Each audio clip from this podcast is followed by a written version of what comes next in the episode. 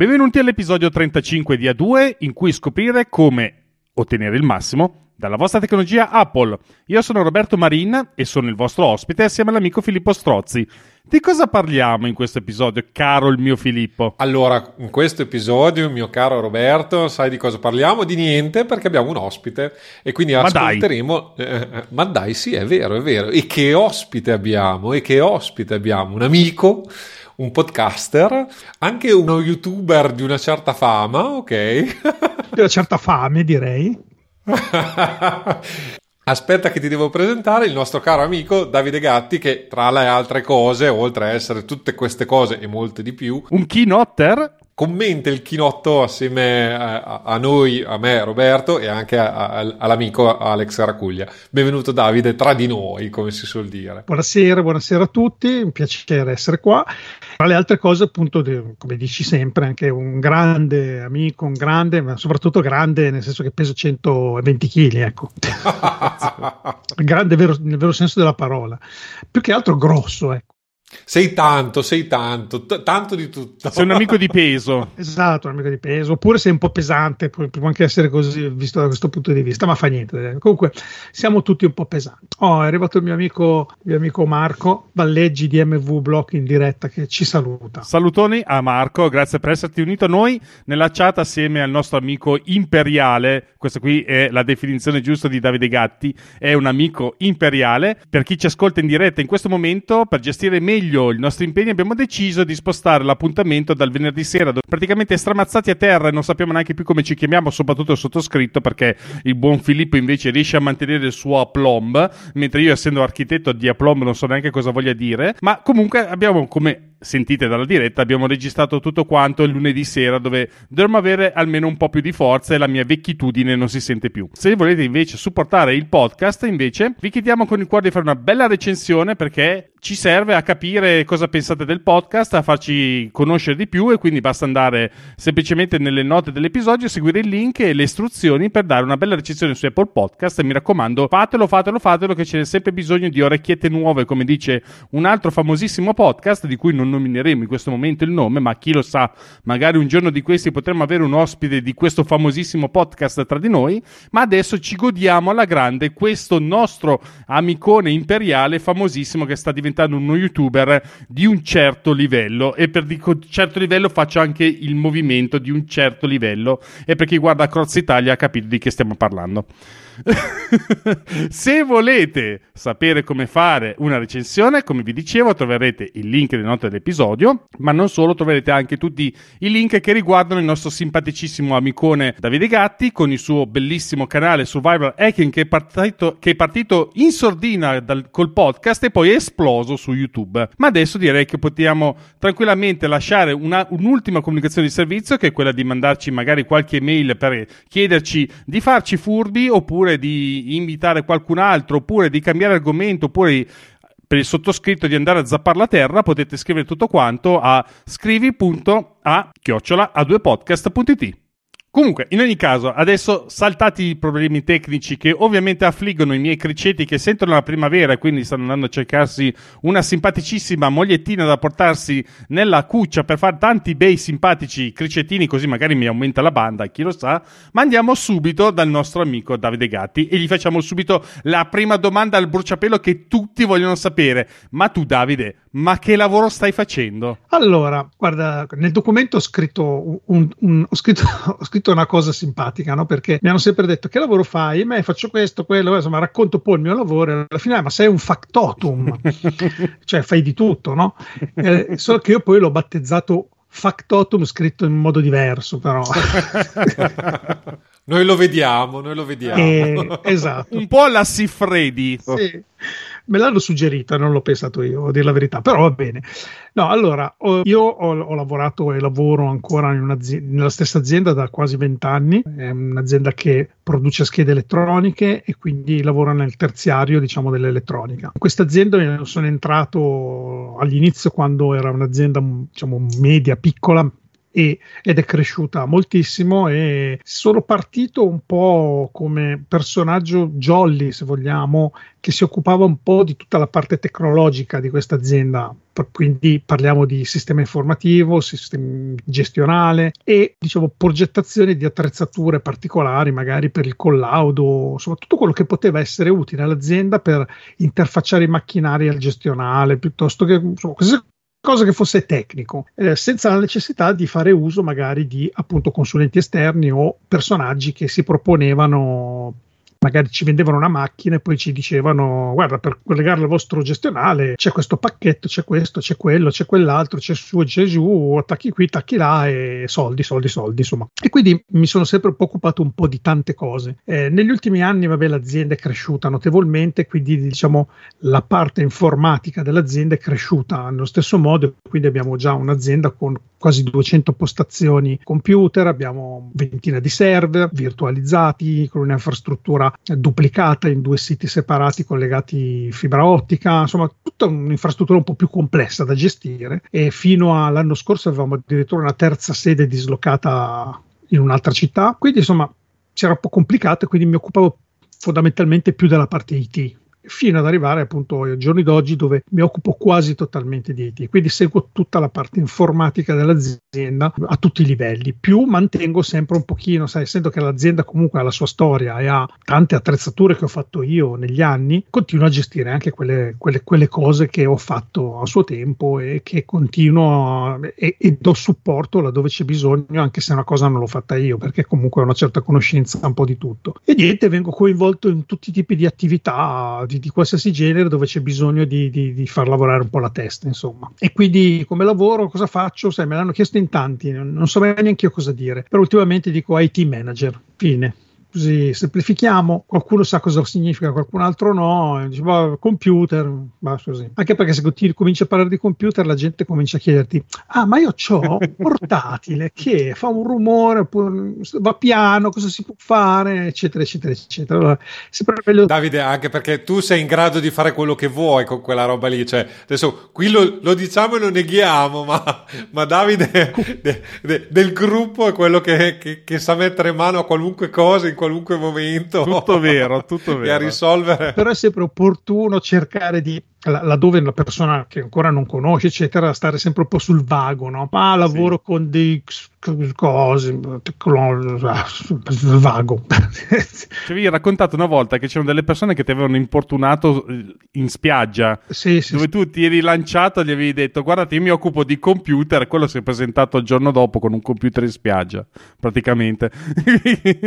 Così però all'incirca, allora diciamo che io da, da giovane appunto ero sempre comunque molto tecnologico e se se raccontavo la verità di quello che io facevo e quali erano le mie passioni, finiva che passavo l'estate con gente che mi diceva: Ah, ma siccome io abito vicino a casa tua, magari poi quando torniamo ti posso portare il mio frullatore, la mia TV. No, ma guarda che io non è che riparo le TV, cioè, no, perché sai, ho il videoregistratore. Allora, come dicevo in questo podcast, che poi magari vi, vi darò il link, ho raccontavo che facevo un altro lavoro, mentivo che lavoro fai? Boh, lavoro in una, un'azienda dove fanno frustelle di, di cartone per impacchettare sì, le cose, no? puntata, e, e, così lo diceva, ah ok, finiva lì il discorso, non andavamo oltre, perché che cazzo sono le fustelle di cartone? Vabbè, e quindi si stava un po' così, no? E, e, quindi mi inventavo dei lavori laddove non ci poteva essere discussione, capito? Non che si andava avanti.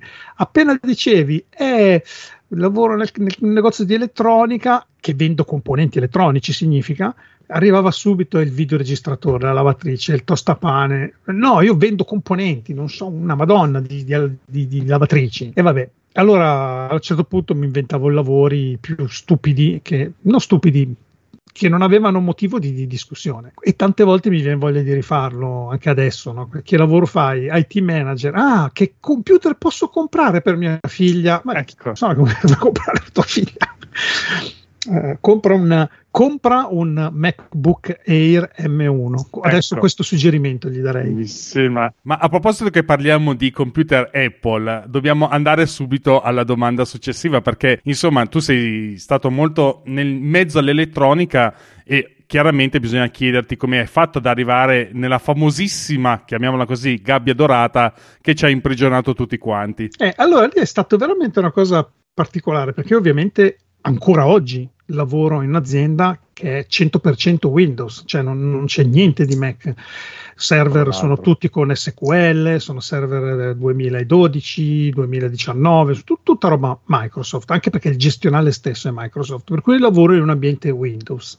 Ma eh, forse era un momento anche di. era un periodo un po' così, dove c'era un po', avevo un po' di tempo libero, se vogliamo, in azienda sempre, e mi ero messo a sperimentare mh, questi Hackintosh che cominciavano a semplificarsi molto le, le, le, procedure per l'installazione, perché sono sempre state cose un po' complicate, però a un certo punto hanno cominciato a fare dei tool, delle cose molto molto semplici. Parlo del 2011, eh? quindi parlo di, di, più di dieci anni fa. E sono usciti questi tool e ho detto, ma ciao, ci provo, no? Sai, avevo, era un periodo in cui provavo diversi sistemi, ho provato vari Linux, varie cose per sperimentare un po'.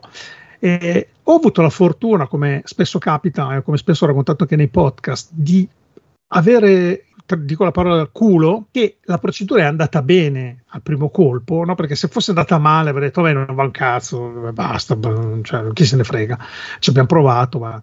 Invece è andata bene, è andata molto bene, non bene, è andata perfettamente, avevo probabilmente un hardware giusto, avevo un po' di fortuna, ho avuto anche un po' di fortuna perché in quel periodo l'hardware era veramente importante che tu avessi l'hardware giusto, erano i primi, i primi Hackintosh basati su Intel e la selezione dei materiali per farlo era molto selettiva perché il sistema operativo aveva una copertura molto limitata dei, dei, dei, delle periferiche. Poi più è andato avanti e più la copertura si è allargata perché comunque anche i loro hardware erano, sono, stati, sono stati espansi a utilizzare molte più periferiche, molti più dispositivi e quindi un po' più di bocca buona, ma all'inizio la bocca non era tanto buona, ci voleva proprio un hardware selettivo. Davide, una domanda, cioè perché io lo so, ma eh, tu lo sai e anche Roberto lo sa, ma esattamente che cosa sono gli Hackintosh? Perché casomai qualcuno eh, degli ascoltatori non, non, sa esattamente di cosa stiamo parlando, ecco. Allora, i Macintosh, sì scusa, gli Hackintosh, anche dal nome, no? Hackintosh sono dei, sono diciamo che da quando Apple si è affacciata al mondo Intel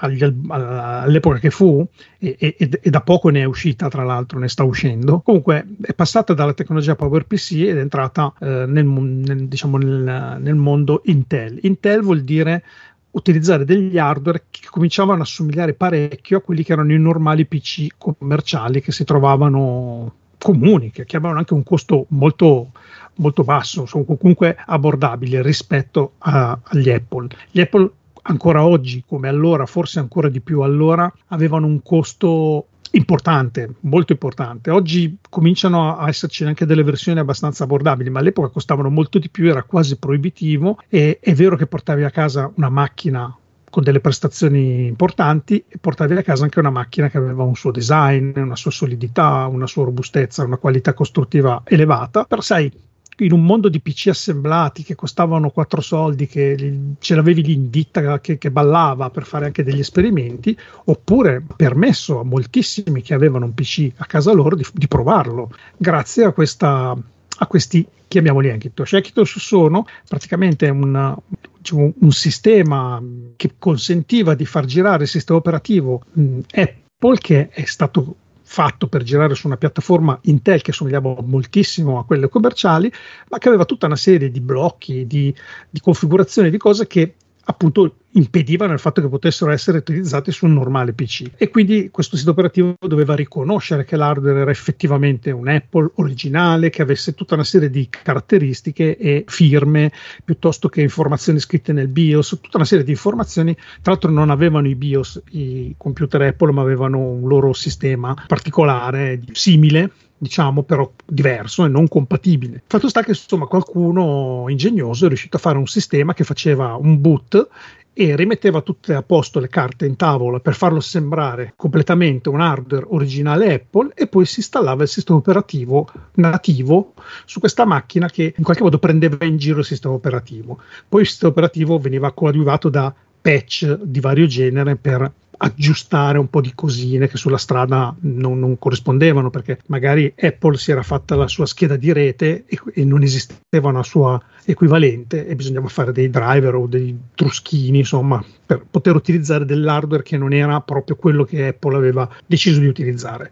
All'inizio appunto c'erano molti escamotage molte cose che non rendevano magari stabilissima la cosa, però devo dire che con le, le golden build, non so come si dica, quelle, quelle configurazioni suggerite dalle persone, se hai questa scheda madre con questo processore, con questa memoria, con questa scheda di rete, con questa scheda video, con questo, con questo, questo, usa questo setup, fai questa roba qui e funzionerà. Allora, seguendo queste, questa cosa, io l'ho fatto e mi è andata bene e ha funzionato. E mi sono ritrovato a esplorare un nuovo mondo, se vogliamo, un nuovo concetto di utilizzo del computer che era davvero da tanto tempo che non, che non vivevo, perché ho vissuto le, tutti i vari Windows, la loro evoluzione eh, fino a ancora oggi ovviamente, però in quel periodo cambiava nome, cambiava numero, ma non è che cambiasse molto, non avevo un'esperienza che migliorava più di tanto con Windows, solo in alcuni passaggi è cambiata molto con Windows 7, Windows XP, eh, Windows 10, eccetera, però ci sono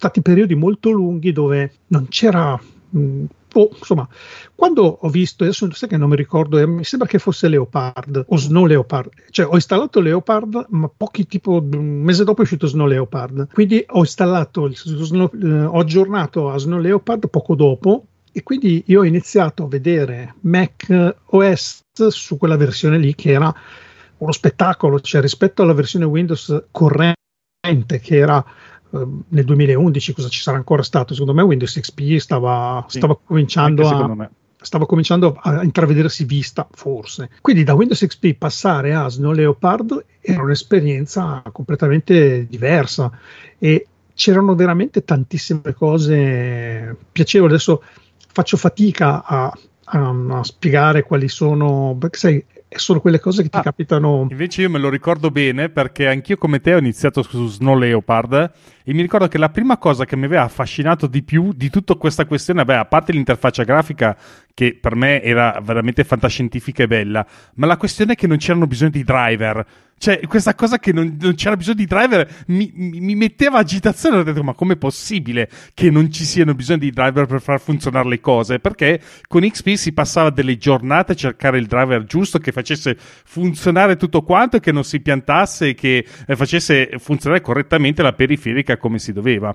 A proposito di Hackintosh, già che ho la parola adesso, ricordo soltanto agli ascoltatori che il nostro Davide Gatti tra le altre cose, che ha iniziato da podcaster, ha fatto un bel, una bella serie, se non mi sbaglio, di sette puntate dello speciale numero uno di Survival Hacking, dove parla appunto di come realizzare passo passo, possiamo dire, eh, la realizzazione di un Hackintosh. Quindi per gli interessati avete solo come sempre da andare a seguire il nostro pozzo di informazione che è Davide. E, e no, l'altra cosa che mi aveva impressionato molto era l'installazione delle applicazioni, cioè non c'era da installare le applicazioni. Vero ancora oggi è così, cioè tu prendi l'applicazione, la trascini nelle applicazioni e l'hai installata. La prendi l'applicazione, la metti nel cestino e l'hai disinstallata. Non ci sono DLL, cartelle, robe, eccezione per qualche programma un po' particolare, magari un utility di sistema particolare, ovviamente si infiltra un pochino, ma in generale il 99% delle applicazioni sono proprio un'icona da trascinare. Ma era bello l'effetto grave, cioè l'aspetto grafico, la comodità d'uso, la velocità e ancora oggi una delle cose che apprezzo di più quando vado su Windows ancora non mi, non mi capacito di come mai non ci sia questa cosa che è una banalità, che tu apri una form dove devi inserire un file o un percorso di un file,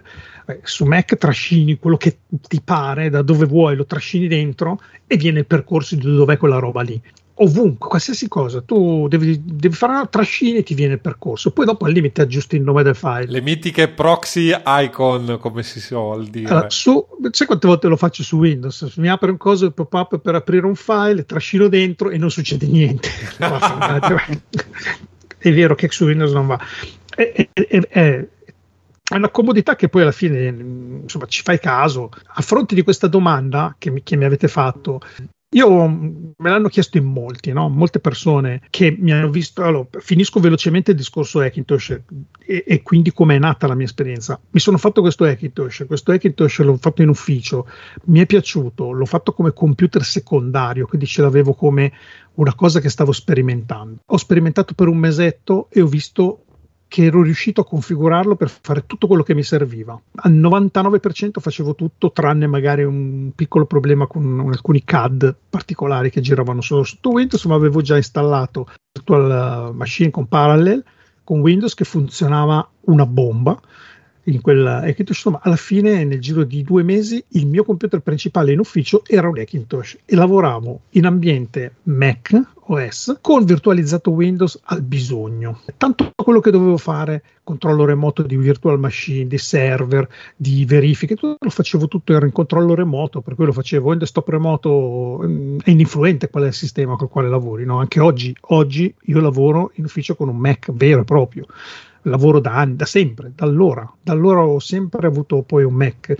Partito Hackintosh e poi dopo ho chiesto che mi venisse comprato un Mac, mi venne comprato il, un iMac 27 pollici, ancora oggi ne ho, ho un altro iMac 27 pollici, ho sempre lavorato con quello e lavoro tuttora con quello ed è il mio computer principale. Ho di fianco un computer Windows laddove mi serve proprio nel caso abbia bisogno di fare delle cose particolari ma il mio mondo è praticamente virtuale, virtualizzato, quindi mm, in, potrei lavorare con Linux anche, no, per dirti, non, non, cambierebbe quasi nulla. E Davide, ti posso fare una domanda, una curiosità più che altro?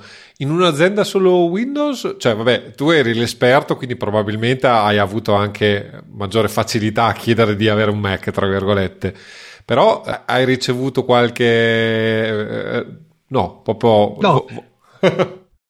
Allora, quando arrivò il momento io ero veramente molto entusiasta, trasmettevo un entusiasmo importante e ho coinvolto molte persone a comprare Mac, a passare Mac a casa eh? e addirittura il mio capo era anche lui entusiasta di questo entusiasmo il suo computer, sebbene ci fosse stato installato sopra Windows 7, era comunque un iMac 27 pollici, uguale al mio. Ah. Aveva un portatile che era un MacBook Pro con su Windows 7 e io avevo invece il MacBook Pro su OS X, ma perché anche lui era entrato in questo. Lui si è fatto, diciamo, appassionare, è stato coinvolto dal punto di vista estetico e giustamente quello un po' più, diciamo, eh, c'ho il Mac, hai capito? C'ho la Ferrari, c'ho ecco, un po' lo sborone. Non l'ha fatto per una necessità reale, però era un momento dove erano status symbol, symbol molto più di quanto lo sia adesso. E quindi l'ha preso per quello e l'ha preso, ne ha presi due, uno per me e uno per lui. Io gli ho chiesto, era un momento buono, l'azienda andava bene, c'erano tanti soldi, non, non era assolutamente stato un problema.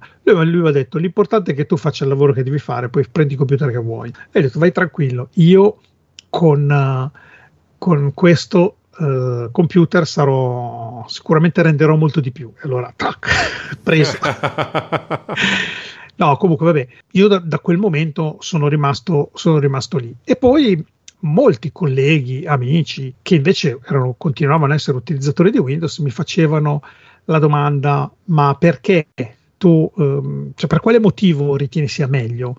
E tutte le volte, sai, magari gli spiegavi è l'iconina, è questo, è il drag, però non era facile da, da spiegare. Allora mi ero scritto un documento di cui mi ero anche dimenticato completamente, l'ho ritrovato proprio ieri sera cercando un altro documento, ho trovato un documento che si chiamava Un sogno e dicevo, l'ho stato a leggere, ho detto, ma pensa a te, cosa ho scritto? E anche qua si ricollega a un altro discorso che ho fatto qualche giorno fa, non con voi, che, che nei tempi passati ero decisamente molto più brillante nella scrittura e, nella, e, e nei pensieri. Adesso si, intrave- si, incomincia a sentire un po' la vecchiezza, eh, ragazzi.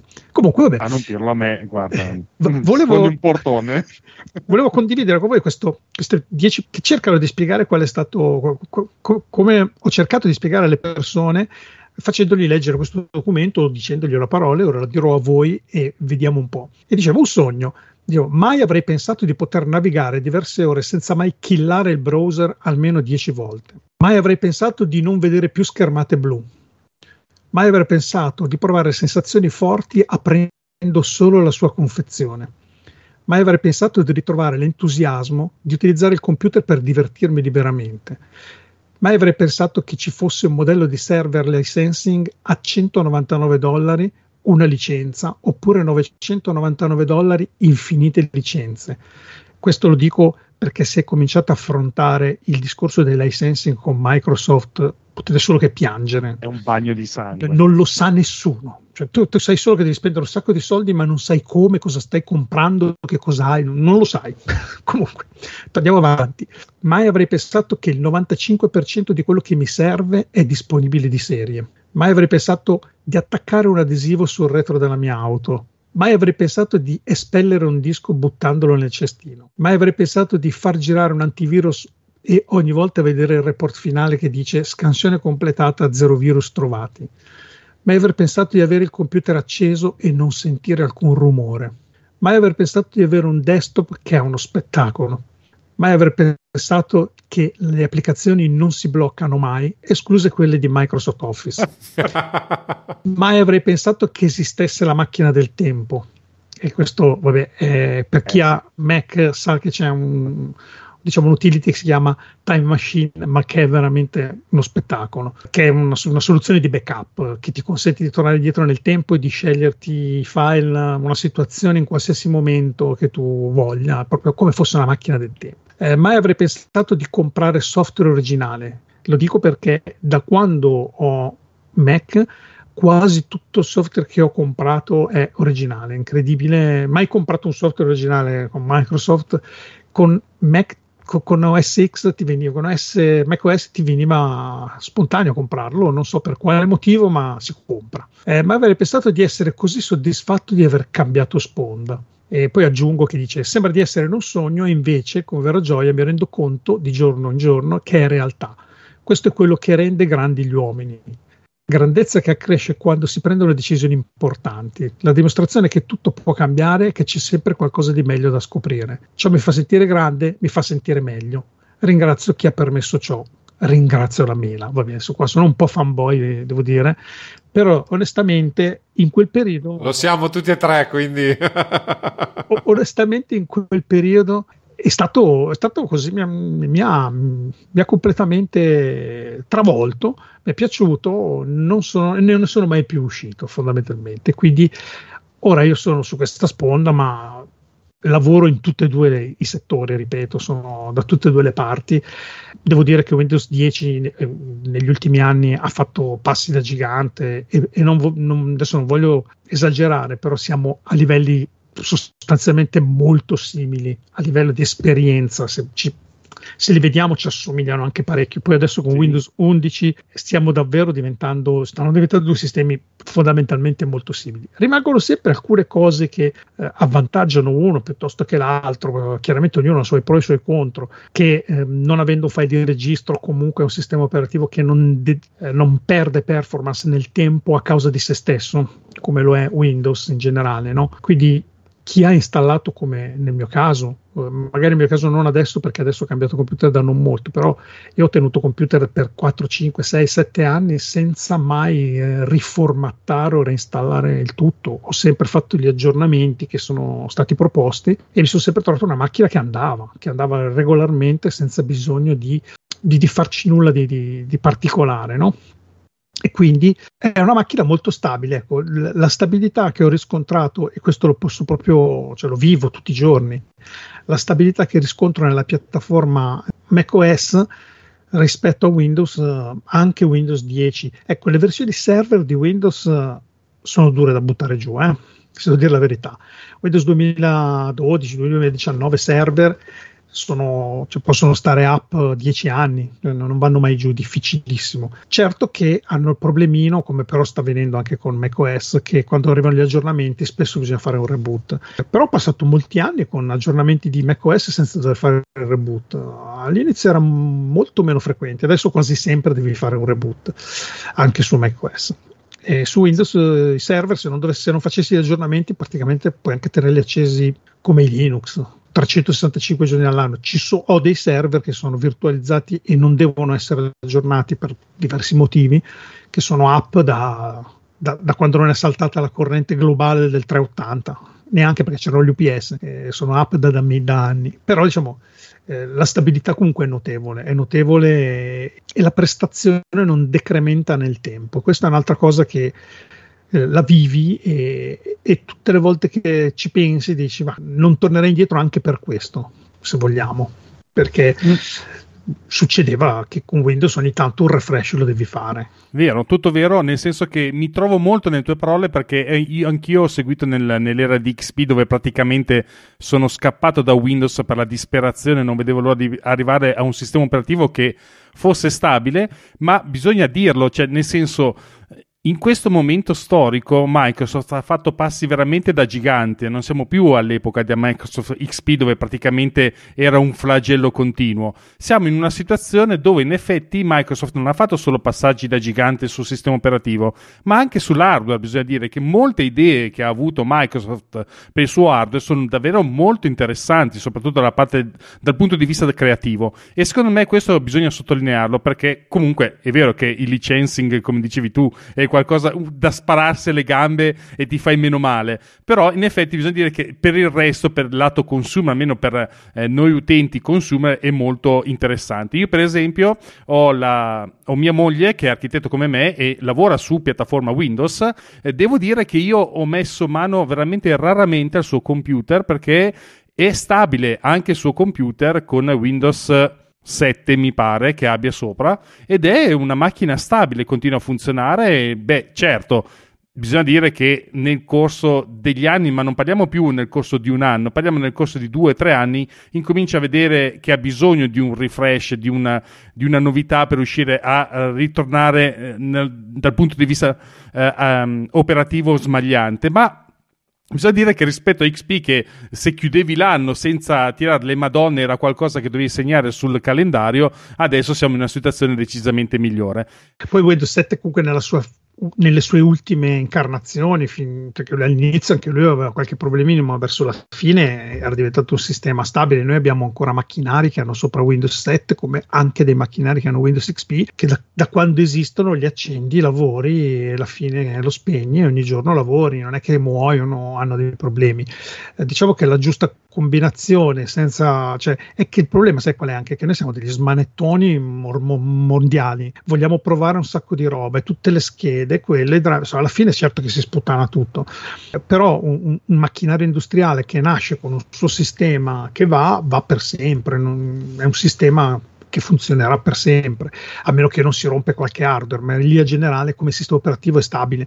Una volta trovata la stabilità, è che un'altra grossa differenza, non dimentichiamolo, che eh, Windows in qualsiasi sua forma viene creato per girare su una miriade di miriade di miriade di combinazioni di computer, quindi driver di tutti i tipi, schede video di tutti i tipi, cioè è, è, proprio infinito. macOS nasce per girare su un hardware molto selettivo e molto selezionato, quindi è molto più facile, se vogliamo, tra virgolette, fare un sistema più stabile se sai che deve girare solo su due o tre tipi di hardware diversi.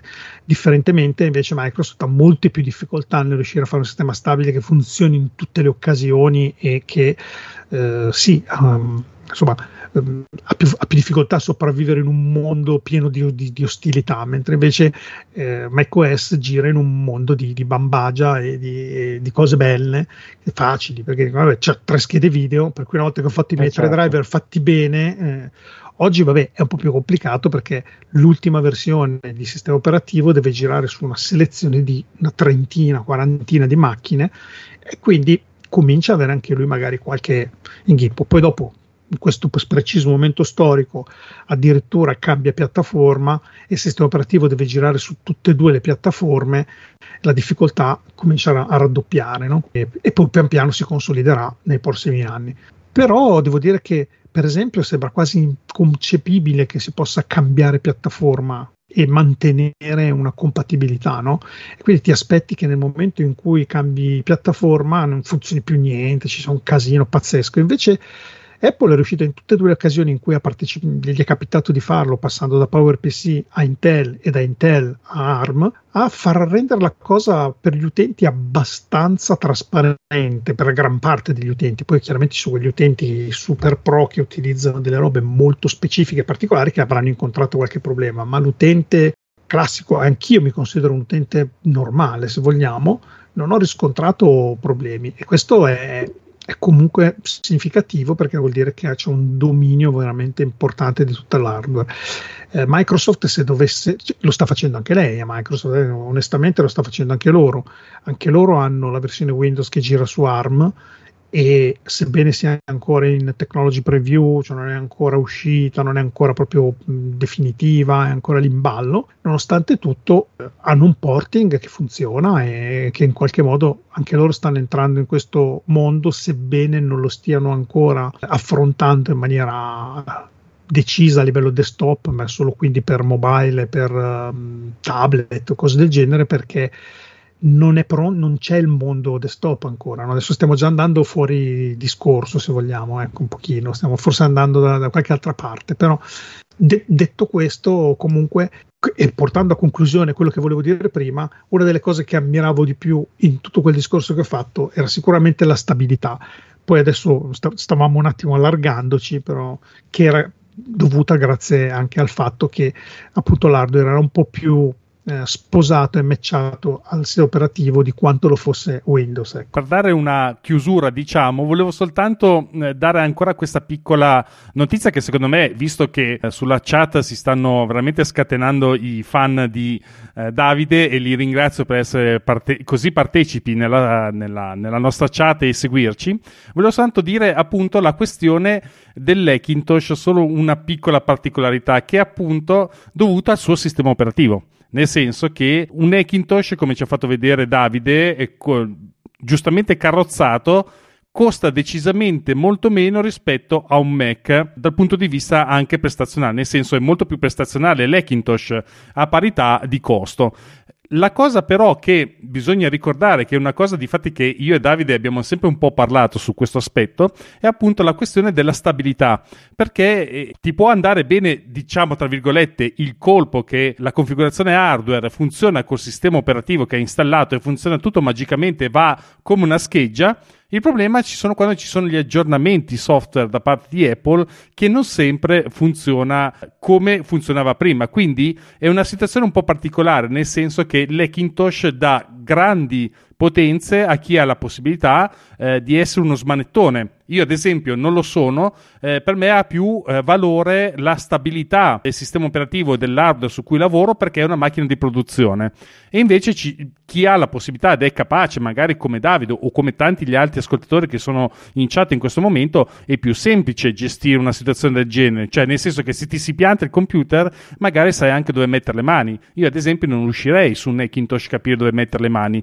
E questo, secondo me, è una parte molto interessante. Il fatto che, comunque, da una parte Apple eh, facendo gli aggiornamenti ti in qualche modo se vuoi aggiornare il sistema operativo di questo Hackintosh ti metti in una situazione un po' scomoda che è diventata assolutamente più scomoda adesso con questa migrazione verso gli Apple Silicon dove praticamente ha fucilato senza grossi problemi tutto quello che potevano essere gli Hackintosh perché fino adesso, almeno io adesso non sono eh, molto sul pezzo, magari Davide può darci qualche spiegazione in più, ma molto probabilmente eh, la scena Hackintosh incomincia un po' a perdere potenza. Certamente, sì, beh, eh, indubbiamente attualmente ancora si vive di, di, di un po' del, del, passato, perché comunque il sistema operativo attuale è ancora scritto per funzionare per Intel e secondo così, quello che, si, che, si, che gira attorno anche la prossima versione lo potrà essere. Non che nelle ultime 3-4 versioni di sistemi operativi sia cambiato qualcosa, eh? cioè, eh, avere un sistema operativo di tre anni fa non,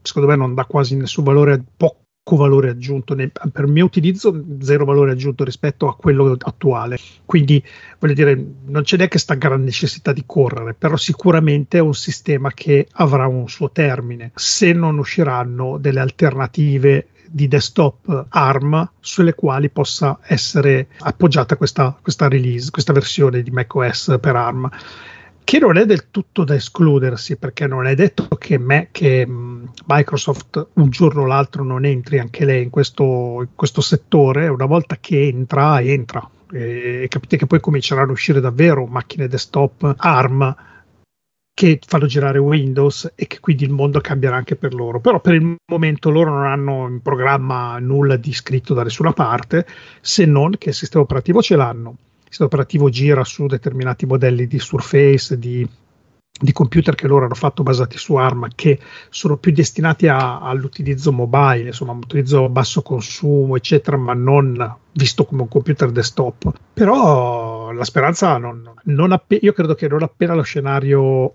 Mac sarà completamente migrato al 100% su, su, ARM e quindi non verranno proprio più utilizzati in nessun modo gli Intel e scompariranno anche gli Hackintosh, questa superiorità comincerà a diventare pesante per, uh, per i costruttori diciamo di macchine con, basate su Intel che non riusciranno mai a stare dietro a questo tipo di, di, di superiorità, se vogliamo. No? Il problema energetico è un problema che sarà sempre di più eh, dominante rispetto a quello che è l'aspetto del po- della potenza di processore. Interesserà di più un prodotto che veramente consumi di meno perché l'energia comincia a essere un costo molto importante e comincia anche a diventare sempre di meno la disponibilità di energia. Quindi avere computer che consumino poco e abbiano una grande prestazione potrebbe diventare così importante che qualcuno deve fare delle scelte. E non è, non è escluso, questo è il mio parere, eh, adesso da, da, da da pivello così senza avere neanche conoscenza di, quello che si, di, di, come sta girando il mondo su questo argomento perché non sono così informato. Però io personalmente sto vedendo che l'aspetto energetico sta, dando, sta, sta interessando molto più del, del, del, della prestazione. E oggi Apple dà una risposta concreta a questo tipo di cioè io toccando il mio Mac mini col quale sto facendo questa, questa diretta e ci ho aperto un sacco di applicazioni un sacco di cose è freddo, ragazzi. Non è tiepido, è freddo. E io non commento perché ho un Intel e ho dovuto togliere le ventole, nel senso che ho dovuto togliere eh, con utility, eh, togliere praticamente il turbo boost, perché sennò sentivi, sentivate le ventole come se fossimo dentro a un tornado, una cosa veramente assurda. Io ho il Mac che delle volte è quasi intoccabile da quanto scalda e non è che faccia cose particolarmente esose, dico questo. Ricordiamo che Comunque, ridendo e scherzando, la, la questione del, del, wattaggio, chiamiamolo così, incomincia a diventare importante perché abbiamo visto le ultime schede Nvidia che consumano tanto quanto un reattore nucleare, manca più poco, e ci vogliono addirittura degli attacchi speciali che non sono più quelli standard per riuscire ad alimentare queste schede grafiche. Schede grafiche che comunque, stando ovviamente una lancia verso Apple perché a me ha stupito molto, in questo momento eh, gli Apple Silicon che alla fine sono hanno una GPU integrata, non hanno più eh, confronto con le CPU che hanno una scheda video integrata come Intel. Ormai il termine di confronto sono le schede grafiche discrete e secondo me dal punto di vista hardware questo è una bella sfida perché insomma cambiamo proprio eh, livello su cui ci si va a battere dal punto di vista grafico. Andarsela a prendere con una GPU Nvidia non è proprio una cosa semplice che possono fare tutti. Abbiamo visto AMD che ha avuto difficoltà nel corso degli anni a fronteggiare Nvidia e comunque adesso è arrivato Apple, diciamo bella bella, mettiamola così, ma comunque con le prime release del suo M1 comunque ha messo un punto fermo che enorme secondo me. Sì, sì, infatti io adesso, adesso tutto si sta ancora muovendo abbastanza tutto nella norma, non, non, non si vede ancora sto grosso movimento se non appunto eh, Apple che ha presentato questi nuovi processori molto potenti che prossimamente ce, ne farà vedere degli altri ancora più potenti. Eh, si vede Intel invece un po' cambia il numero della loro eh, generazione, generazione 14, 13, 14, eccetera, però non, non, si vede questo grosso incremento. Qui abbiamo, abbiamo fatto dei confronti, cioè passando dal, da Intel ad ARM semplicemente con l'M1 siamo già passati che va tipo quattro volte più veloce e consuma quattro volte di meno, adesso butto dei numeri così a caso. Eh. Con Intel è, è, da anni che la generazione successiva va il 10%, il 20% più veloce, assorbe il 10% di meno. Abbiamo variazioni minimali nella, nella prestazione e cambia solo qualcosa all'interno nell'ultimissima edizione. Se, se l'avete visto, comincia ad assomigliare all'architettura che, che sì. ha utilizzato Apple per uh, il suo M1, no? quindi una marea di tanti piccoli processori dedicati e, e si orienteranno tutti in quella storia lì. Peccato che Intel continua a portarsi dietro il fardello del, uh, del, di tutta la, la, retrocompatibilità legacy della roba degli anni del 1980 e quindi dentro il processore c'è dell'area impiegata per delle cose che eh, servono solo per mantenere una compatibilità. Cioè a un certo punto è che loro dovranno dire come l'ha fatto Apple ragazzi oh, la roba del 1980 non funziona più basta. Se volete far andare, la fate andare in un'emulazione, in una macchina virtuale, fate quel cacchio volete. Sto microprocessore adesso esegue nuove istruzioni, serve un nuovo sistema operativo e magari è sempre una, una piattaforma Intel che non, non, è necessariamente ARM, però lo spazio che c'è dentro lo occupo per, del, per, della potenza che serve alla roba che state usando, non per quella che serve se usate ancora della roba di vent'anni fa, che è lì spenta a non essere utilizzata, l'MMX, cioè c'è dentro l'MMX MX che nessuno utilizza più perché lo utilizza magari AutoCAD 2000, AutoCAD 12. A proposito, mi stavo proprio legando a AutoCAD per dire una cosa, che questo problema di legacy non è soltanto hardware ma anche software. Tant'è che pachidermi, ormai li possiamo chiamare così, che girano intorno ai 3 giga di programma come AutoCAD, eh, ha in questo momento AutoCAD per Mac non è ancora nativo M1 per il semplice fatto che si stanno scontrando veramente in modo decisamente frontale con questa problematica della legacy e Attualmente, ormai è passato un anno e mezzo, AutoCAD nativo per Apple Silicon non si è ancora visto col binocolo e diciamo, stiamo parlando di Autodesk che immagino che di gente in Autodesk non manchi che si metta a programmare però la situazione è proprio questa, nel senso che non credo che sia soltanto Autodesk in questa situazione che ha questo fardello da portarsi dietro con la retrocompatibilità. Questo nuovo paradigma eh, incomincia a far vedere le piccole crepe che erano nascoste dietro una bella patina, secondo me, perché comunque sì, è vero, la, la, la retrocompatibilità è importante, però a un certo punto bisogna tagliare un po' il condone ombelicale perché se no non andiamo avanti. E a proposito di andare avanti, eh, volevamo chiedere al nostro amico Davide che intanto ringraziamo per averci eh, dedicato questo tempo e ci ha raccontato un sacco di cose. Come sempre quando c'è lui iniziamo a parlare di hardware e ci eh, diamo queste impressioni è, è veramente bellissimo. E ti, e, ti, e ti, lanci perché tu sei un appassionato di hardware dillo. Ma no io no io sono molto meno rispetto a Davide. Io, sono, io guardo da fuori lui è quello che caccia le mani dentro e quindi è decisamente più esperto di me ma appunto perché è più esperto di me, volevo appunto chiedere che strumenti hardware hai utilizzato o utilizzi in questo momento. Allora, eh, fa- faccio una carrellata rapida che la mia storia non è stata molto ricca, cioè, ho avuto solo pochi hardware. Eh, il mio primo Mac, allora, ricollegandomi alla, al famoso Ekitosh è stata la mia prima esperienza, mi è piaciuta, bellissimo di qui e di là, però adesso ne voglio uno vero. E da lì c'è stato l'acquisto ed ho acquistato uno proprio come si faceva in quegli anni. Sono andato da Media World, li ho visti, non c'era l'Apple Store ancora qua in zone, non credo ci fosse nessun Apple Store proprio in Italia in quel periodo lì. Si vendevano nei negozi specializzati, gli Apple Center, dei negozietti un po' particolari, speciali che c'erano a Milano, eccetera. Però in quel periodo c'era Media World che aveva cominciato a venderli solo alcuni modelli, proprio i modelli base, alcuni, proprio come anche adesso, eh, ne vendono giusto 5-6 tipi, non di più. Non puoi farti quello personalizzato da, da, da Media World. Vabbè, vado lì, li guardo, lo vedo, lo accarezzo, lo tocco, va bene, ho deciso e ho preso l'iMac, quello mi pare 21 pollici o 20, quello che c'era all'epoca, quello un po' cicciotto, quello subito dopo quello bianco, il primo argento, il primo di, di metallo, Intel Core 2.2, Core 2.2, Core 2 Duo, mazza, ce la faccio.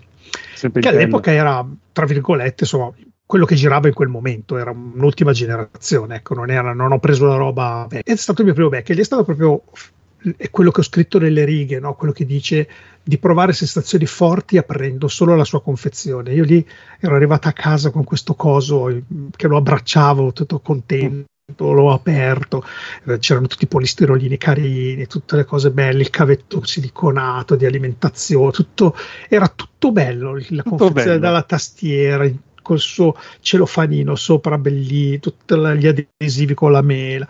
Insomma, mi era piaciuto. L'esperienza solo di aprirlo era stata favolosa di aver cioè di possedere finalmente un Mac. Sono andato a comprarlo con mia moglie, ricordo. Io abitavo di fronte a un Media World, eh, a comprarlo con lei, l'abbiamo guardato, li abbiamo toccati, sì, bello. Insomma, siamo tutti felici. È stata un'esperienza bella. Io è, è, da molto che non ho esperienze così belle nell'acquistare delle cose. Cioè, ormai acquisto le cose, arrivano, la apro per fare la bettolina e fine.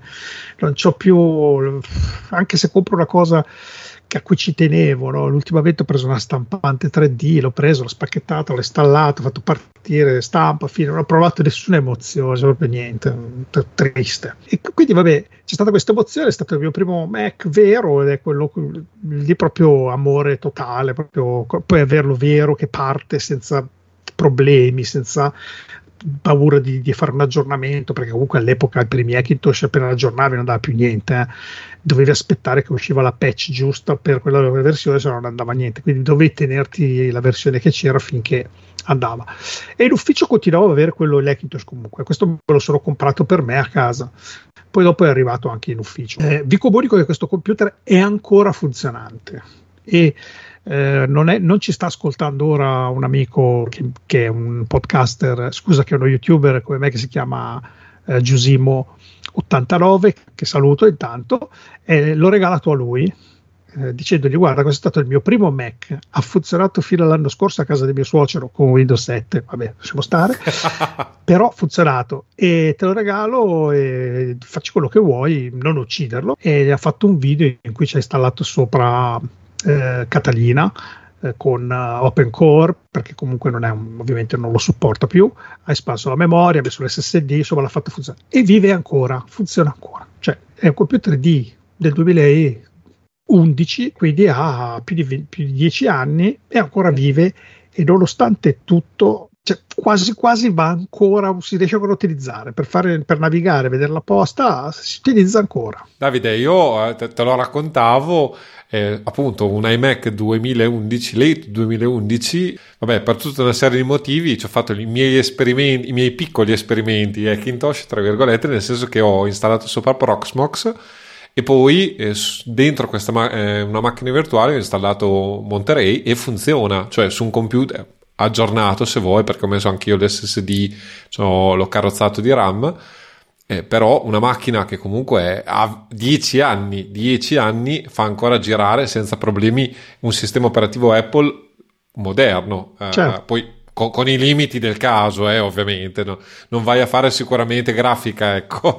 Tutti i Mac che ho avuto so, esistono ancora e sono ancora in, in, operativi, comunque, che non sono stati molti. Comunque subito dopo poi ho preso un uh, iMac 27 che mi venne comprato dalla ditta fondamentalmente. In ditta ne furono comprati tre, uno per il mio capo con Windows 97, eh, con Windows 7, uno per me in ufficio e, e, e, ne, e, ne, presi uno anch'io che in qualche modo insomma è venuto fuori quasi in offerta speciale, se vogliamo, ed è arrivato circa due o tre anni dopo, era un Core, un, un Core 2 Duo anche lui, eh, per cui era del periodo del mio primo Mac, però era la versione quella un po' più sottile e poi ero 27 pollici, ragazzi, uno schermo fantasmagorico, bellissimo.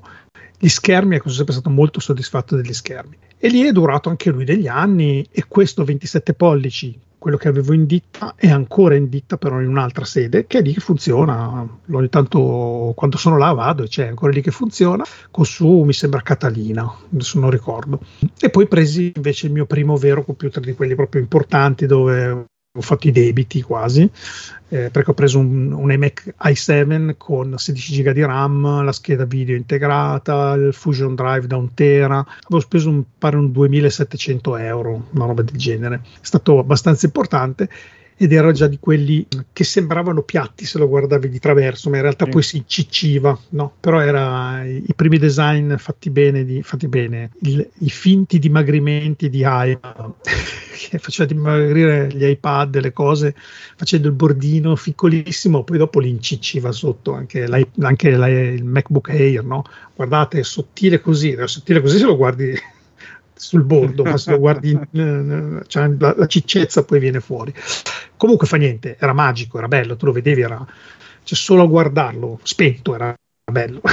poi dopo, quando lo usavi, andava e, e ci ho lavorato tanto. E anche questo attualmente è in funzione al piano di sopra qua dal mio vicino di casa e gliel'ho dato al figlio per causa covid insomma si sono ritrovati una famiglia tutti in casa ad avere bisogno di, di quattro computer e ne avevano uno, io ce l'avevo lì appoggiato per terra, era quello che avevo riparato, che gli era venuta la riga in mezzo, non so se vi ricordate. Famoso, no? sì, sì, sì, ce lo ricordiamo. Eh. Allora, loro ho detto, io per fare i compiti, per studiare con la riga in mezzo va benissimo, poi era 27 pollici, ho due schermi, era in mezzo la riga, cioè, divido in due lo schermo, metto la roba di qua e la roba di là, va benissimo. Ho detto, guarda, purtroppo c'è sta riga, io non riesco a lavorare, infatti. No, no, ma noi guarda, può esserci quattro righe va benissimo per, per, per, seguire le lezioni a scuola, vai, che ci frega, invece adesso ci gioca e tutto, avrà trovato il suo equilibrio con questa riga in mezzo, maledetta.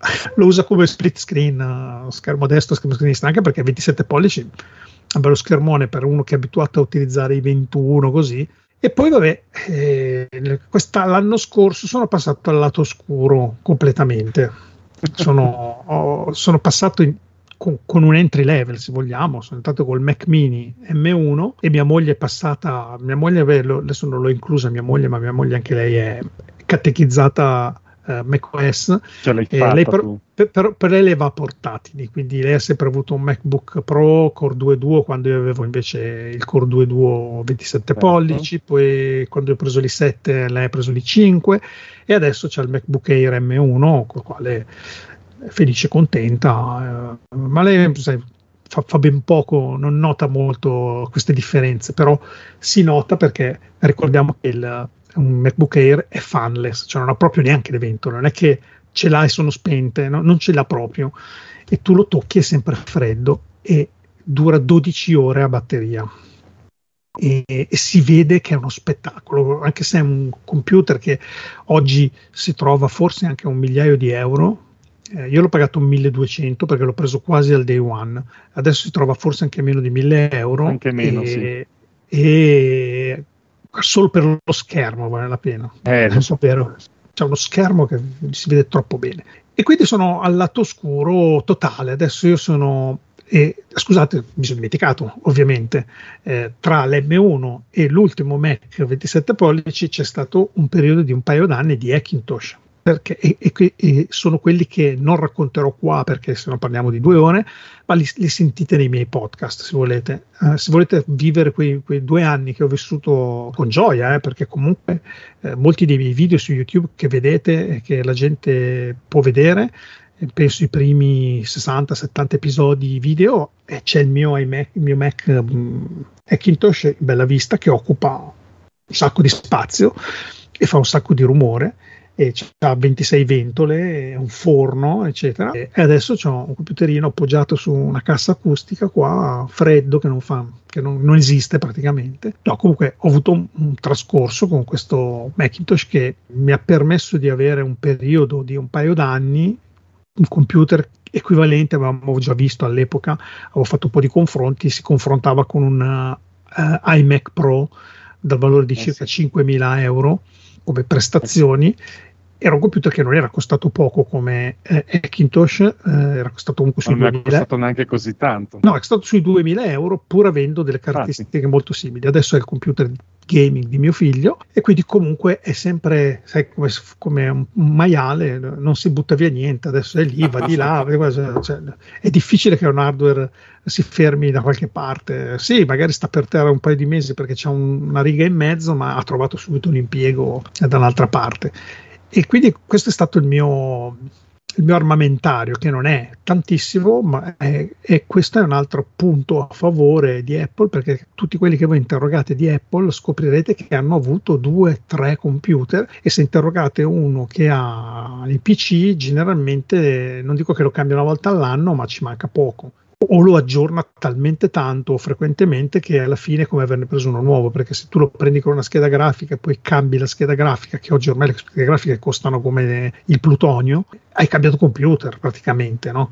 anche perché ormai i nuovi pro- programmi i nuovi giochi eccetera la potenza di calcolo non la, non la succhiano più dal processore la succhiano dalla scheda video quindi se hai una, una, scheda video giochi bene, se non ce l'hai giochi di merda, anche se c'hai l'ultima generazione di processore perché t- tutto è a carico della scheda video. E a volte la scheda video costa come un MacBook Air. Se vogliamo, apro un piccolo, una, una piccolissima parentesi, eh, se vuoi giocare seriamente solo Windows puoi, puoi, puoi, utilizzare, non c'è altro rimedio. Cioè, su Mac i giochi fondamentalmente non esistono. Esiste diciamo quelli più classici, ma comunque diciamo, in linea generale il gamer al 99,9% è solo su Windows, cioè, può essere solo su Windows. Faccio una domanda, perché io non sono un gamer, ma avevo sentito parlare di Steam o piattaforme di questo tipo che potevano portare magari qualche titolo un po' più brillante su Mac però io alzo la manina, dico so solo questo e lascio la parola. Portano i titoli, eh, tanti titoli,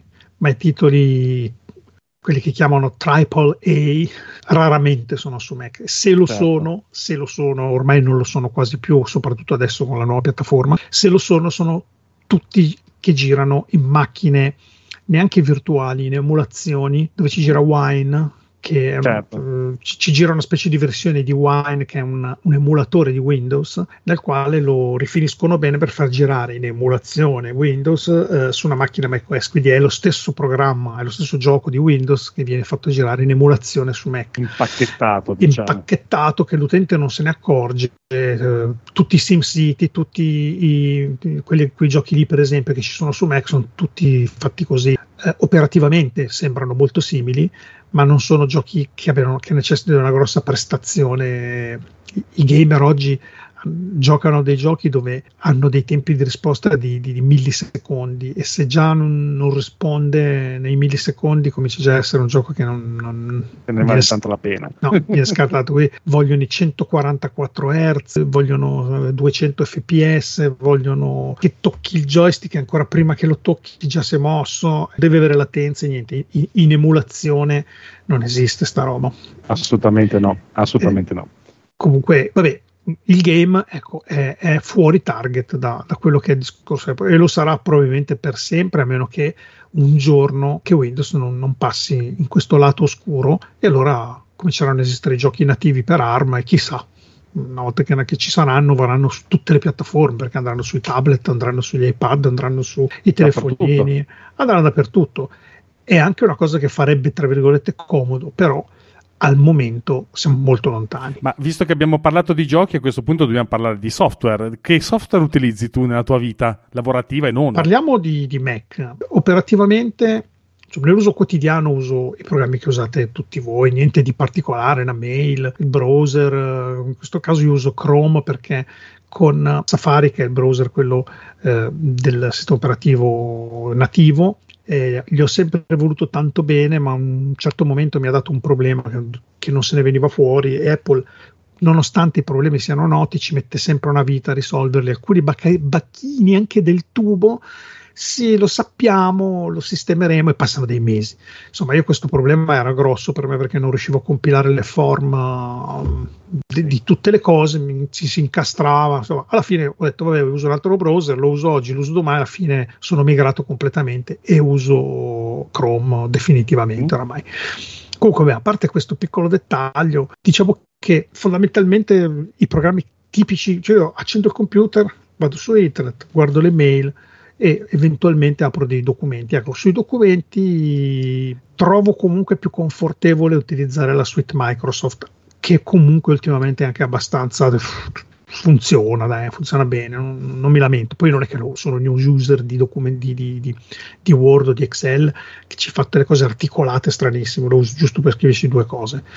Eh, quindi questi sono i programmi proprio basilari che utilizzo tutti i giorni. Mentre invece quando commuto nella condizione youtuber, qui comincia a esserci tutto un utilizzo di software che nel, in qualsiasi altra piattaforma al momento non, non, sono disponibili e quindi avrei delle difficoltà a dover migrare, sebbene poi dopo si vive lo stesso e, si, e ci sono 3000 software equivalenti, però utilizzo per l'editing dei video uh, Final Cut, che è un programma col quale ormai mi sono abituato a utilizzarlo e lo utilizzo per le mie necessità lo, userò al 3% probabilmente, però diciamo mi trovo molto bene e, e non ha equivalenti. Cioè, Adobe Premiere, per esempio, non è un equivalente, è un programma che non riesco neanche ad aprire io Adobe Premiere, non riesco neanche a farci due secondi di video. È una roba proprio che a me è tutta la roba Adobe proprio. Io non, non ho niente esatto, di Adobe. Esatto, mi hai rubato le parole di bocca. Sta diventando il nostro live motive eh, parlare male di Adobe. Faccio veramente una fatica importante. Quindi, vabbè, Final Cut. Poi di Adobe utilizzo un programma, ma per questioni di tante cose non lo utilizzo, utilizzo Audacity. Quello di Adobe si chiama in modo molto simile, ma io utilizzo Audacity, nel senso che c'è un programma che si chiama Audition che in realtà io non lo posso usare perché non ce l'ho e quindi utilizzo Audacity. Mi cresce il naso, ma fa niente. Tocca. Esatto. Tocca. Per l'editing audio, quindi utilizzo questo programma. Eh, l'audio lo faccio ripulire ad Alex utilizzo una suite che si chiama RX7 perché anche questo esatto. non ce l'ho, è un programma Giusto, molto costoso. Alex che è molto più sul eh, prezzo. Fa- mi faccio convertire i file da, da, Alex che invece ce l'ha. Sì. E per tutto quello che riguarda la grafica E io invece sono un utilizzatore, già non sono scarsissimo in grafica, però ho trovato il mio bel equilibrio con un programmino e questo è un suggerimento anche per chi sta ascoltando e che è abituato, non so cosa sia abituato a utilizzare, magari utilizza Photoshop, ma uno che ormai utilizza Photoshop basta, usa Photoshop e fine. Però se già anche Photoshop gli, gli sta sulle scatole, c'è Pixelmator che se lo provi, c'è anche Pixelmator Pro, io li ho tutte e due, però continua a utilizzare Pixelmator vecchia release che è molto molto semplice, fa quello che ti serve, semplice, chiaro chiaro ed è compatibile anche eh, Photoshop, quindi apre i file PSD, lavora su layer, fa tutto, ma è, è, molto più snello e funziona molto bene, costa pochissimo e vale la pena comprarlo ed esiste anche su iPad e su iPhone, fa le stesse cose. Io ho provato ieri, l'altro ieri, ho provato Photoshop perché mm. c'era un amico che aveva bisogno e avevo verificato se funzionasse su M1. Ho provato a fa- utilizzare lo strumento per fare l'eliminazione delle cose, o l'ho utilizzato mm. male io, ma quello di Pixelmator è, vera- è veramente magia, cioè proprio magico. Tu vai lì, passi su una roba e scompare e scompare, non lascia segni, sembra proprio che non ci sia mai stata. Con Photoshop l'ho fatto e il risultato era decisamente peggiore. Probabilmente esistono altri metodi o plugin o altre cose su, su, su Photoshop che, che, fanno un lavoro migliore perché ho visto dei video di gente che fa delle, delle magie anche con Photoshop. Però ragazzi, Pixelmator costa poco, rende tanto.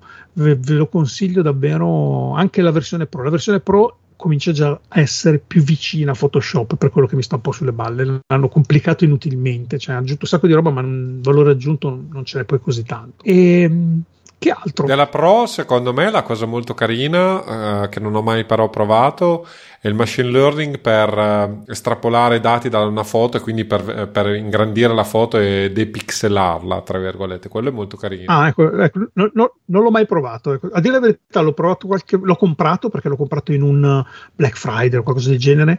È capitato a una cifra ridicola. Tra l'altro, se avevi già quell'altro, questo veniva ancora già meno. Più c'era l'offerta, ma alla fine l'ho preso. Cose che magari non sanno eh, le persone che ci ascoltano e che hanno un Mac eh, che non hanno un Mac, che magari pensano di, di comprarlo, se compri un'app per un Mac, se usi lo stesso ID Apple lo puoi installare su tutti i Mac che vuoi, per cui io ce l'ho in ufficio, ce l'ho a casa, ce l'ho mia moglie, ce l'ho sull'iPad, ce l'ho dappertutto, l'ho comprato una sola volta ma si installa ovunque e, e volendo c'è anche un barbatrucco per installarlo anche ad altri, cioè entri col tuo account, lo installi, poi rientri con l'altro account e l'applicazione rimane installata e continua a funzionare, fin, non la puoi più aggiornare ma diciamo che f- finché rimane lì funziona. E quindi questa è un'altra comodità che va, va ricordata perché compri una cosa ma la usi dappertutto tutto e, e quindi va, vale di più. Senza contare che i, pro, i, programmi Apple certi costano la ridicolaggine. Cioè, non, non, vi ho parlato dell'altro programma che utilizzo e che veramente lì non ne posso fare a meno, che è Logic Audio, che è il programma per la composizione musicale,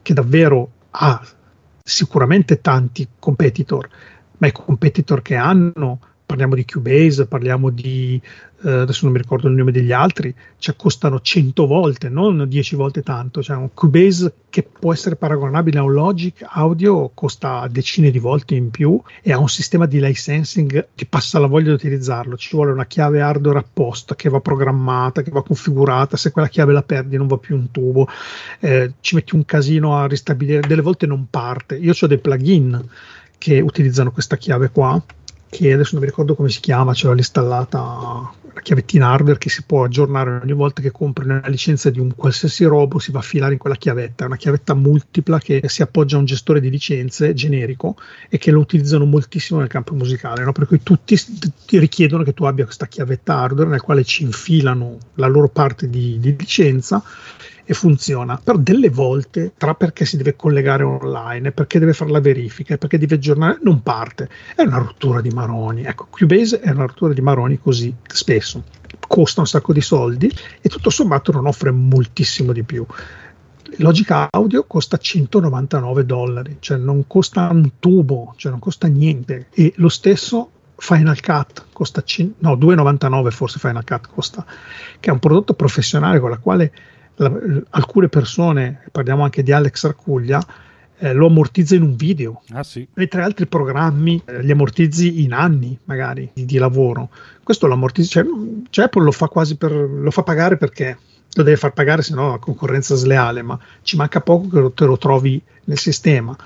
Ricordiamo che nel sistema macOS esistono delle versioni ridotte di questi software che sono incluse nel sistema operativo gratuito, che sono GarageBand, che è una versione di Logic un po' più ridotta, che va bene per il, credo, il 90% delle persone eh, home user, come anche ehm, iMovie, che è quello per fare i video, montaggi video casalinghi che per il 90% degli amatoriali va bene, non è che devi usare per forza Final Cut, anch'io potrei fare i video che faccio quasi con con iMovie, eh, se devo dire la verità. I primi li ho fatti anche con iMovie. Eh, ricordiamoci anche che un Mac arriva a casa, lo tiri fuori dalla confezione e per il 95% delle persone c'è tutto quello che ti serve. Non devi comprare nulla, non devi installare nulla di aggiuntivo, editi i tuoi documenti, vai su internet, hai la posta, puoi fare musica, puoi fare video, puoi fare, gestire fotografie, tutto. Insomma, c'è un sacco di cose ed era una delle cose anche che all'epoca mi aveva colpito perché effettivamente in quel periodo Windows 7 non aveva dentro un cacchio. Era vuoto. Delle schifezze, cioè, le cose che aveva, quelle poche che avevano introdotto, tipo media player, piuttosto erano veramente dei cessi quindi cioè, roba che buttavi via. E quindi, vabbè, anche questo è rimasto in qualche modo nel Mac anche oggi perché queste applicazioni continuano a essere aggiornate, continuano a essere, mantengono la loro vitalità nel tempo perché comunque vengono mantenute, non sono abbandonate a se stesse, qualcuna l'abbiamo persa per strada, ma, qualche, ma, ma gli, i fondamenti rimangono, che sono Numbers piuttosto che Pages e anche Keynote. E anche Pages, Keynote. Keynote piuttosto che GarageBand e il um, iMovie. I'm eh. li continuiamo ad avere e continuano ad essere aggiornati e assomigliano molto ai loro fratelli maggiori e che va bene insomma che dire poi direi che mh, mm, se, se voglio, giusto per darvi un altro suggerimento per chi ci ascolta su software, software che secondo me vale la pena se siete molto nell'ecosistema Mac Apple, scusate, e quindi avete anche dei, degli iPhone, dei tablet, eccetera, degli, degli, iPad, potete secondo me tranquillamente dimenticarvi dell'esistenza di iTunes, che è sempre stato uno schifo di programma e ultimamente è diventato ancora più uno schifo, e cioè fa, potete dimenticarvelo, vi prendete un bel iMazing e riuscite finalmente a fare le cose che volete fare iMazing è un gestore dei file, delle fotografie, della musica, eccetera, però è fatto come avrebbe dovuto essere fatto iTunes. Invece iTunes è sempre stato fatto in un modo che non, non ho ancora capito oggi per quale motivo sia stato concepito in quel modo già da fin dall'inizio e, no, e non capisco neanche come mai abbia avuto un successo a un certo momento della sua vita. Io non sono mai riuscito a usarlo, ragazzi, ho sempre fatto una fatica terribile a usare quel programma, cioè non ci ho mai capito, era, era come i programmi Adobe, cioè era fatto per non essere utilizzato da persone normali. Ma più che altro era una cozzaglia di, di cose, perché iTunes è, è, è, stato mille cose tutte assieme e nulla, nulla pensato l'una con l'altra. Facevi la musica, i file a un certo punto, perché i primi iPad, per esempio, caricavi i file sopra lì così, eh? Backup sì, sì. Eh, di, di tutti i dispositivi Apple mobile, cioè le foto, le foto, la cosa più, cioè voglio scaricare una foto, devi diventare cretino, quando invece con Amazing vai nella tua foto, la prendi, la trascini sul desktop e la tiri fuori. Come file, come tutto quello che vuoi, trascini e basta. Gestisce anche i backup, fa tutti i backup esattamente come iTunes, non solo, li fa anche in automatico alle due di notte via wifi, quindi tu neanche ti ricordi più di fare i backup, arrivi a casa, se il tuo telefono viene raggiunto do, dal wifi automaticamente li fai backup incrementali, quindi anche il problema backup eh, te lo risolve, cioè iBasing è un programma da valutare, costa poco tra l'altro, cioè, mi pare che costi sempre i soliti Black Friday, riuscite a portare a casa forse a 29 euro, una roba del genere, e se lo comprate col mio trucchetto facendo finta di essere negli Stati Uniti lo pagate 29 dollari. E al posto di 29 euro e lo pagate quindi 25, 23, 24, dipende quanto è il dollaro in quel momento, sempre qualcosa di meno. Scegliete uno stato, ricordatevi, senza tasse come la Florida, come il Texas, quindi ovviamente testimoniarete, scriverete il falso, quindi sto dicendo di fare una, una cosa illegale in un, in un, colloquio tra tre persone di cui uno è un avvocato che mi sconsiglierà sicuramente. Esatto, L'avvocato te lo sconsiglio. Però voglio dire, per un privato non è così una falsa testimonianza dire che abiti in Texas. Uh, e che quindi stai comprando dal Texas una cosa. Vabbè, dai, per risparmiare qualche 3-4 euro, speriamo non mi vengano a prendere mai. Infatti, bisogna solo sperare quello. vabbè, comunque, vabbè, diciamo che finché costa 10 euro e lo andate a pagare 9 forse non conviene, però se dovete spendere 299 euro e invece spendete 299 dollari magari... Può essere un aiuto.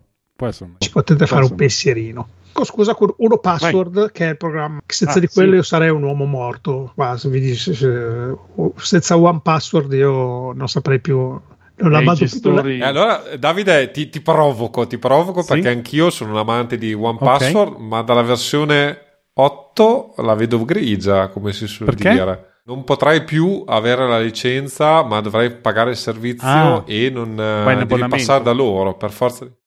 Io adesso ho, ho la 7 con versione sì, lifetime e mi tengo quella, però io ne uso tre di programmi, vi comunico, e ce ne sono due uno sicuramente, li uso tre perché li uso per l'azienda e li tengo separati, per cui per mantenere tutte le password dell'azienda uso Splash ID, che è un programma equivalente a OnePassword, anche qua ho la licenza lifetime, che non, era, non, è facile da ottenere in questo momento, si ottiene solo in certi momenti della vita, quando fanno loro un'offerta speciale, fanno la lifetime, tu la compri e te la tieni, se no è sempre ad abbonamento, anche questa. E poi invece ce n'è una che ho scoperto beh, ormai da più di quasi due anni, però diciamo che si chiama Bitwarden, che è gratuita completamente, è un po' meno prestante rispetto agli altri due programmi, però anche quello è un ottimo programma che lavora sul cloud e quindi hai i tuoi dati ovunque tu sia nel pianeta, ce li hai senza, basta che hai una connessione ai tuoi dati, rimangono ovviamente locali in cache. E poi qualora ti colleghi, lui si aggiorna con, dat- con il database uh, remoto che tutti dicono, ah, così tutte le tue password nei loro server e quindi loro sanno tutte le tue password. Vabbè, eh, speriamo di no, eh, parlano di cifratura, parlano di cifratura nella comunicazione, i dati sono criptati tanto anche se ti dicono che sono criptati, che è tutto sicuro, è tutto locale, non si è mai sicuri da nessuna parte. Forse l'unica sicurezza è un foglio di carta scritto nel tuo portafoglio, forse. Se vuoi ma la sicurezza totale. Neanche. neanche eh, se non sbaglio, Bitwarden eh, no, non la puoi anche um, self-hostare, tra virgolette. Cioè... Sì, sì, sì. Poi puoi farti, difatti Bitwarden è una soluzione open source, quindi c'è tutta un'infrastruttura anche collaterale ci gira attorno e puoi farti il tuo server, eccetera. Se no, fai l'account con loro e hai il tuo, diciamo, il tuo servizio diciamo, base che funziona. Anche quello si può, penso, comprare in qualche modo perché mi propone la versione pro, non so cosa offra di più, a dire la verità, perché quello che fa attualmente mi è sufficiente. Con uno gestisco un'azienda, con un altro gestisco un'altra azienda, con One Password gestisco me. Quindi io ne ho tre solo perché ho tre tre mondi separati. Se però dovessi non avere più uno dei dei due mondi sicuramente me lo cioè, per esempio uh, Splash, uh, Splash, ID che è, uno, che è stato il primo che ho conosciuto l'ho usato dopo One Password. Eh, non mi trovo male devo dire la verità è un programma molto simile se vogliamo più economico molto simile. Ritornando comunque concludendo senza buon password sarei un uomo morto non avrei più una password non saprei più dove entrare la roba ogni giorno dovrei cambiare password sarei proprio disperso nel nulla. Io tengo tutte le informazioni memorizzate poi dopo forse l'avevo già raccontato in un episodio di, di, di podcast che avevo, girato, che avevo fatto con Alex sul must have di macOS Ah sì, certo. Oggi vi posso dire che un altro must have è Cryptomator. Cryptomator è un'utility che fa la criptazione in tempo reale di informazioni di, che voi potete tenere su un cloud magari non troppo sicuro tipo Dropbox per esempio no? quindi ho mio, la mia cassaforte su Dropbox che è tutta cifrata da Cryptomator Cryptomator vi crea un'unità logica in tempo reale che per me è come se fosse un hard disk che si chiama, l'ho chiamato privata, lo apro, vedo i miei dati, le mie informazioni, tutta la roba, ma in realtà questa roba sta su un disco cifrato sul cloud e quindi io posso utilizzare questo, questo, queste informazioni in, ovunque io sia nel mondo con qualsiasi tipo di device, anche telefonini, tablet, eh, esiste per Linux, per Windows, per uh, Android, per tutti i tipi di sistemi, posso archiviare tutti i dati che voglio, non solo quindi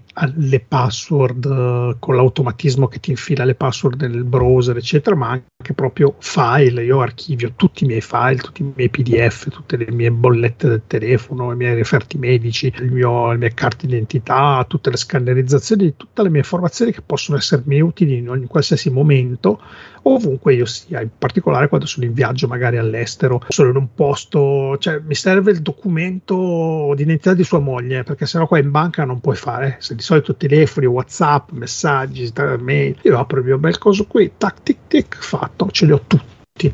Si tratta solo di iniziare a cominciare a, a memorizzare queste informazioni, poi pian piano, una volta che cominci, arriva un nuovo referto medico, lo scannerizzi, ti abitui, lo metti là dentro e sei sempre aggiornato, è tutto lì. Quando vedi la dottoressa ti chiede qual è l'ultima esame di sangue che ha fatto, quando è che, che visita ha fatto ultimamente? Beh, eh, invece vado là, apro, 2022, ho fatto queste me le faccio vedere, tac, le faccio vedere sul telefonino, sono sempre pronto in qualsiasi occasione. Teoricamente ci dovrebbe essere il fascicolo elettronico sanitario, però Se... c'è, c'è, un quarto di quello che, che, archivio io. Poi archivio tutto, cioè proprio tutte le informazioni mm, che sono magari le bollette, anche se vogliamo.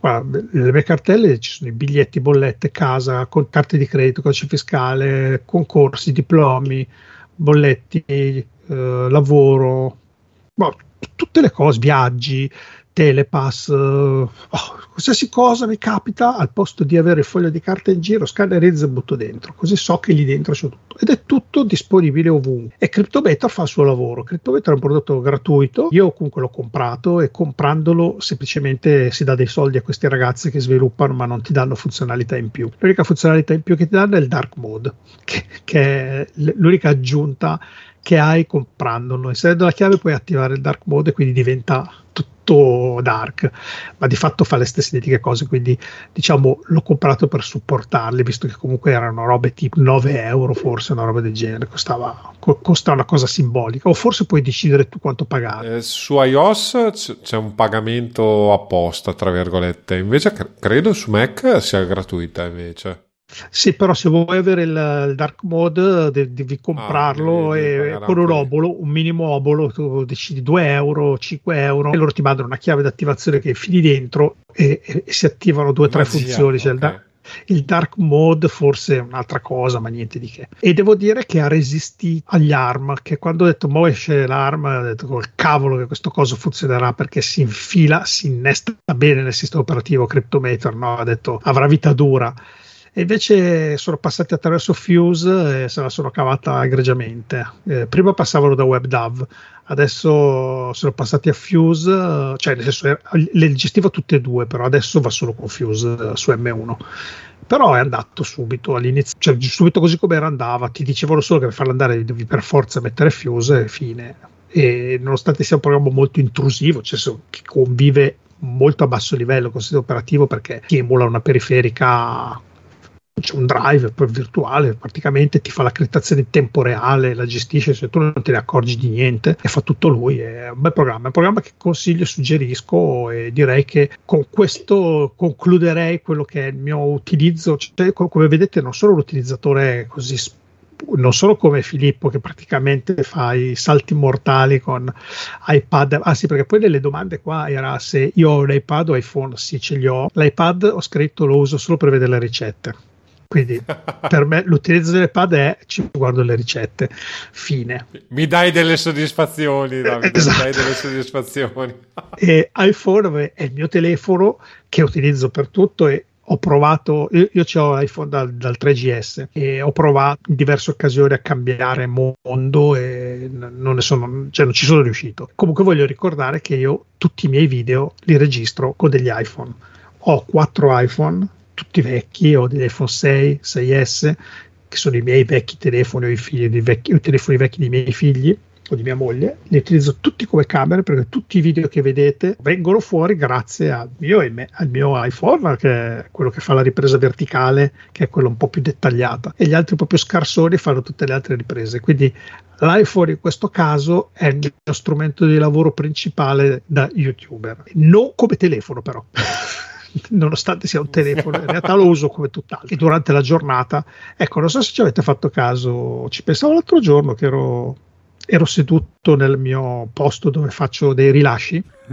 Abbiamo tutti oramai degli abbonamenti con chiamate illimitate, sms illimitati sì. e dati so, quasi illimitati, so, 30 sì. giga, 50 giga. Stavo guardando, allora io ricevo tipo un sms al mese o due e io personalmente, che magari non ci lavoro forse, ma c'è gente che ci lavora, ma io non ci lavoro più di tanto col telefono, ho circa una telefonata al giorno, due al massimo. Cioè, quindi il telefono non, non, si usa più per, per, per telefonare, cioè, si usa, cioè, uso, io uso sempre Telegram, Whatsapp. Eh, lo uso per navigare, per guardare, cercare informazioni, per comprare la roba su Amazon, su Wish, su AliExpress. Si utilizza solo per, la, per i dati, difficilissimo che si usi più come telefono. Quindi, e ci faccio i video. Cioè, ormai non è più un telefono, è un, una periferica multifunzione, un, te- un dispositivo multifunzionale che fa anche da telefono. Ecco, mettiamola così. Chiamiamolo così. Sì, anche voi immagino che l'utilizzo oramai è così, no? Io qualche telefonata la faccio ancora. La mia fotocamera eh, principale direi però per il resto sì, sì ogni tanto anche io telefonate per forza di cose ma eh, voi... io so, eh, però sono un utilizzatore degli sms perché io non ho whatsapp eh perché tu sei uno che ti escludi ti sei autoescluso dalla... c'hai telegram no neanche sì sì sì telegram sì, sì. telegram, eh, vabbè, telegram va bene dai ci si parla anche volendo. Bene, dai, mi sembra che mi abbiate premuto a sufficienza, no? Direi proprio di sì, anzi ti... Sì, sì, e poi ti, dobbiamo anche fare andare a letto sì. a un certo punto. Direi che no, prima di tutto ti ringraziamo per il tempo che ci hai dedicato. Dopo di voi devo andare in un'altra, in un'altra live da un amico che, che, è in live a sua volta su MFV Blog. Eh sì, avevo intuito. Che anche lui è in live, quindi adesso passerò da lui a passare un altro salutino, sì, vado a fare. Se, se c'è solo ancora, sì. Certo. Ho gli affari miei da fare sempre, qua vado a letto alle due, eccoci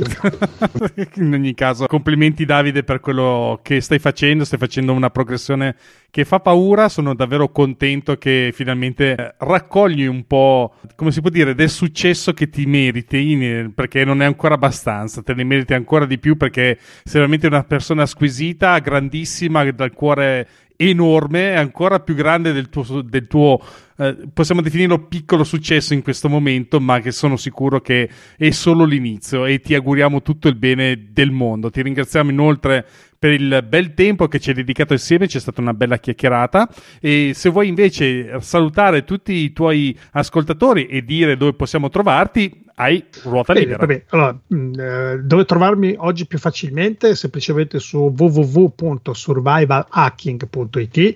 Comunque andate su YouTube, cercate Survival Hacking e mi trovate. Ci sono ancora un, sono un po' fermo con i podcast, ma comunque ce ne sono un bel po' da ascoltare per chi non li ha mai ascoltati e lo ricordo sempre nei video, inizio sempre dicendo dove troverete i link? In descrizione del video, troverete tutte le descrizioni dove trovarmi su podcast, quello che volete. E se volete parlare con me direttamente mi trovate su Telegram, eh, l'indirizzo è t.me slash survival hacking. Se volete magari ci, non ci sono sempre fisso però sono sempre è un sistema che voi scrivete la domanda e io comunque rispondo. Dai ci sono. E ringrazio tutti voi eh, che state ascoltando e che siete qua a sentire i nostri deliri su questo eh, A2 podcast con i nostri con i nostri amici keynotters che eh, ci sentirete ancora comunque a presto, credo, perché tra poco... Eh, Beh, anche perché giugno è vicino, eh, ormai il 6 di giugno siamo qua, come si suol dire. In un attimo arriva e ci sentirete ancora e parleremo ancora di, questi, di queste mele, di, di, queste, di queste aziende di frutta, come diceva Forrest Gump e andiamo avanti. E, e, quando mai non abbiamo preso le azioni quando era un'azienda di frutta? Mm. Cioè, siamo ricchi a questo punto. Eh, lo so, eh, lo so senno di poi anche prendere un bitcoin quando costava un euro, un dollaro, eh sì. centesimo, quando li buttavano via avremmo dovuto prendere su 40.000 euro adesso 47.000 va bene dai basta così grazie, grazie a tutti voi grazie di tutto grazie per questa chiacchierata e l'opportunità di essere qua insieme a voi è stato un piacere, come sempre, Davide. Buona continuazione. Farai un sacco di strada e tutto il nostro, come si può dire, il nostro cuore con te. Allora, per quanto mi riguarda, invece, sono Roberto. Potete trovarmi sul uh, mio blog personale Mac Architettura, dove parlo appunto di Mac e architettura, la professione dell'architetto, che potete trovare all'indirizzo martornet.wordpress.com. Potete trovarmi sul mio podcast Snap Architettura Imperfetta, che esce una volta alla settimana, dove vi racconto essenzialmente la coevoluzione dell'architetto con la tecnologia. Infine, potete trovarmi anche sul blog di Graphisoft Italia, che eh, si occupa essenzialmente di BIM, ovvero della, del BIM Information Modeling, oppure su Twitter, LinkedIn e via discorrendo, insomma sapete dove trovarmi. Invece Filippo, dove ti troviamo di bello? avvocatimac.it e non solo, anche su Compendium, che è il podcast dello, no, de, del mio sito, diciamo, del mio blog. Ottimo. Infine trovate come sempre tutte le note dell'episodio e i link degli argomenti che abbiamo uh, trattato in puntata, come sempre nella solita scaletta che troverete uh, in coda, oppure potete andare su a2podcast.it slash numero 35. Per il resto non ci rimane che salutarvi tutti quanti. Una buona serata da tutti noi tre. Ci sentiamo tra due settimane. Ciao ciao.